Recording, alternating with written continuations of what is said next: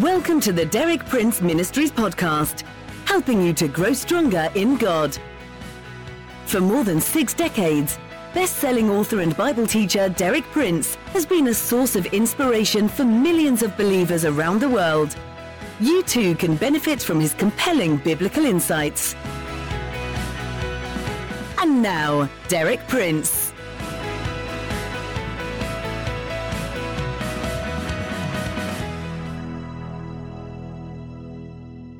In my introductory talk yesterday, I pointed out that praise is eternal.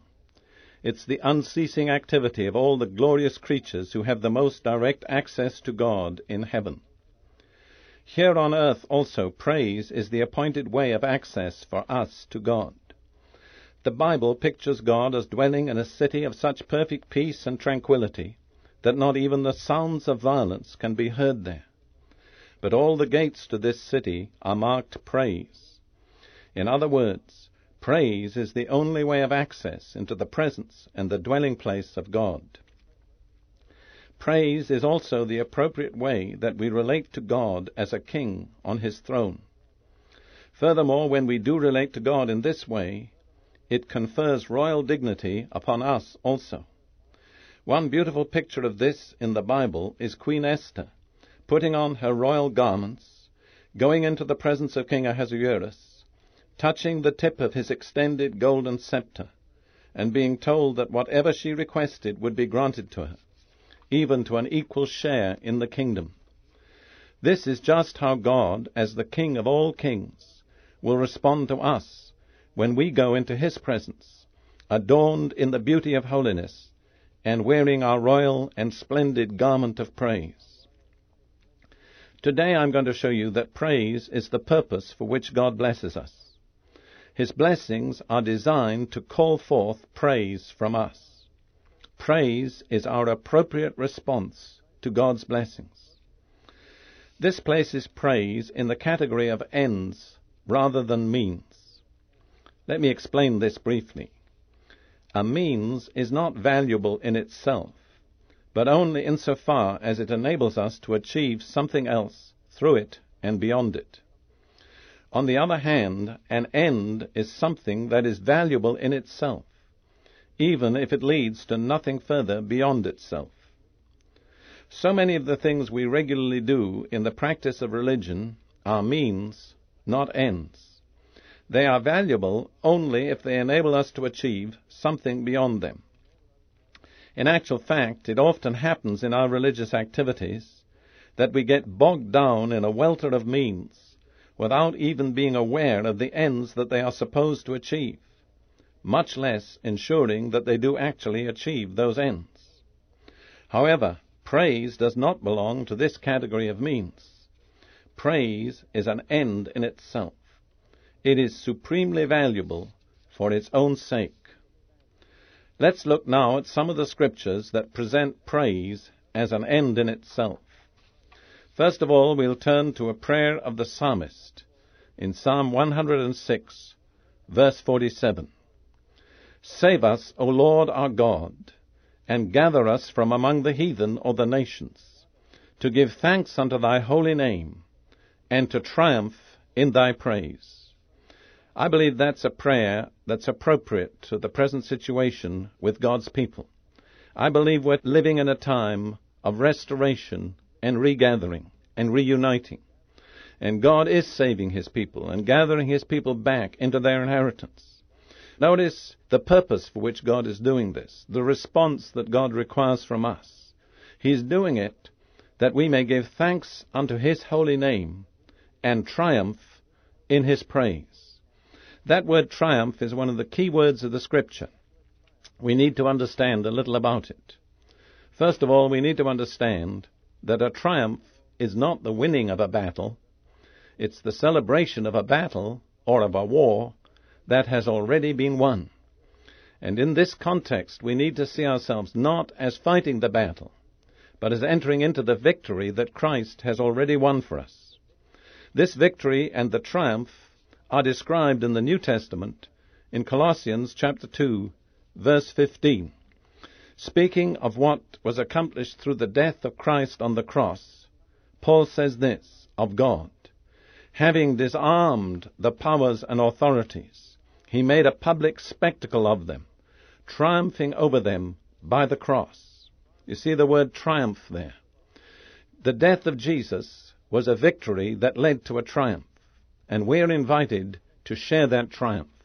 By his death, Jesus conquered all the evil satanic forces, the powers and authorities, the whole satanic kingdom that had been set in array against us and was working for our destruction and ruin.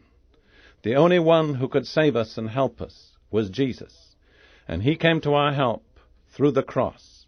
He defeated all those satanic powers, he made a public spectacle of them, and he triumphed over them by the cross.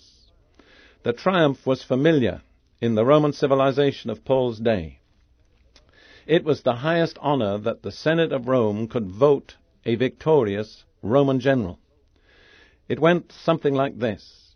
After the Senate had voted a triumph to this general, on a specific day he was placed in a special chariot drawn by a white horse, and the chariot drove him in triumph through the streets of Rome.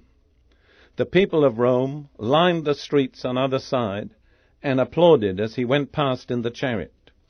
Behind him there followed a whole train of people and creatures that indicated the nature of his victory.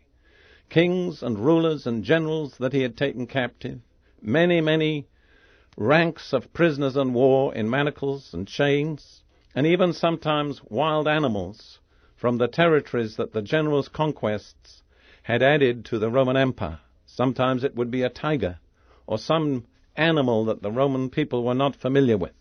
All these were the evidences of his victory, the manifestation of his triumph. So that's how Jesus dealt with Satan at the cross. He not merely conquered him, but he took all those evil powers and authorities captive, and then he led them in visible defeat behind his chariot.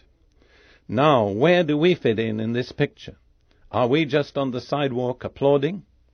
No, that's not God's purpose. Let's look at what Paul says in 2 Corinthians chapter 2, verse 14. The King James Version goes like this. Now, thanks be unto God, which always causeth us to triumph in Christ, and maketh manifest the savour of his knowledge by us in every place. The New International Version says this, but thanks be to God, who always leads us in triumphal procession in Christ, and through us spreads everywhere the fragrance of the knowledge of him. You see where we're supposed to be? Not being led in chains behind the chariot, not even standing on the sidewalk and applauding. But where are we to be? In the chariot, sharing Christ's triumph. How do we get into the chariot? The answer is we triumph in his praise. It's when we praise him that we're lifted up above the level of the sidewalk and we find ourselves right there in the chariot with Christ, sharing his glorious eternal victory over all the forces of evil. Thanks be to God, who always leads us in triumphal procession in Christ, but he does it only when we learn to praise him aright.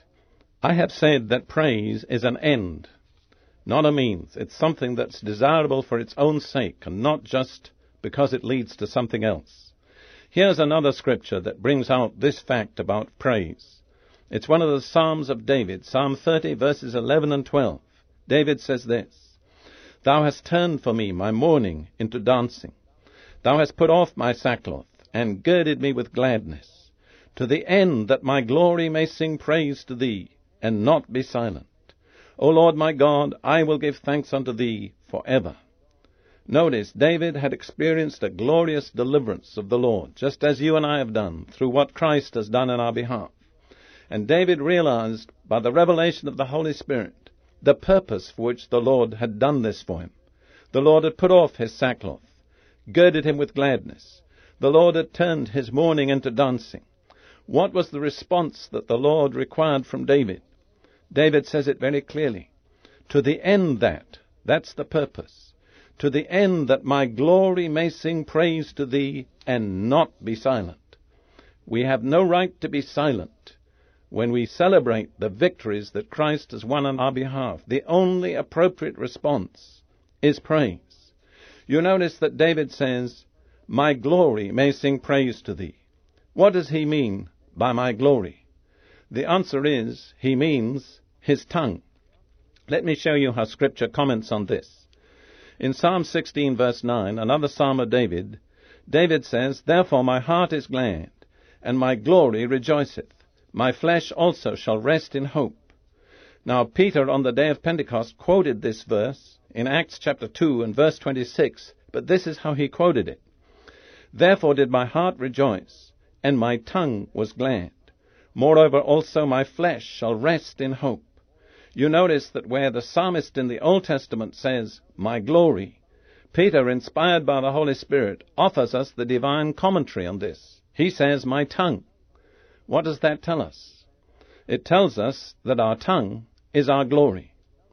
You say, well, why is my tongue my glory? And I'll tell you. Because your tongue and my tongue was placed in our mouths for one supreme purpose. You know what that was? To give glory to God. How do we give glory to God? Well, that's what David said, to the end that my glory may sing praise to thee and not be silent. Bear that in mind. The supreme purpose of the human tongue is to give glory to God, to praise him, to worship him, to acknowledge him. In fact, every use of our tongues that does not glorify God is a misuse. Remember that, will you? Your tongue is your glory. It becomes your glory in effect, in reality, to praise God. Our time is up for today, but I'll be back with you again tomorrow at this time. Tomorrow I'll continue with this theme of praise. I'll be speaking about praise as a way of deliverance.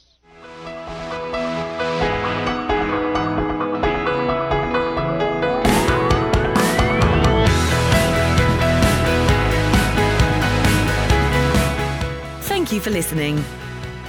For more inspiring teaching, visit our website at dpmuk.org/podcast and like our page at facebook.com/dpmuk to join our online community. Derek Prince, teaching you can trust.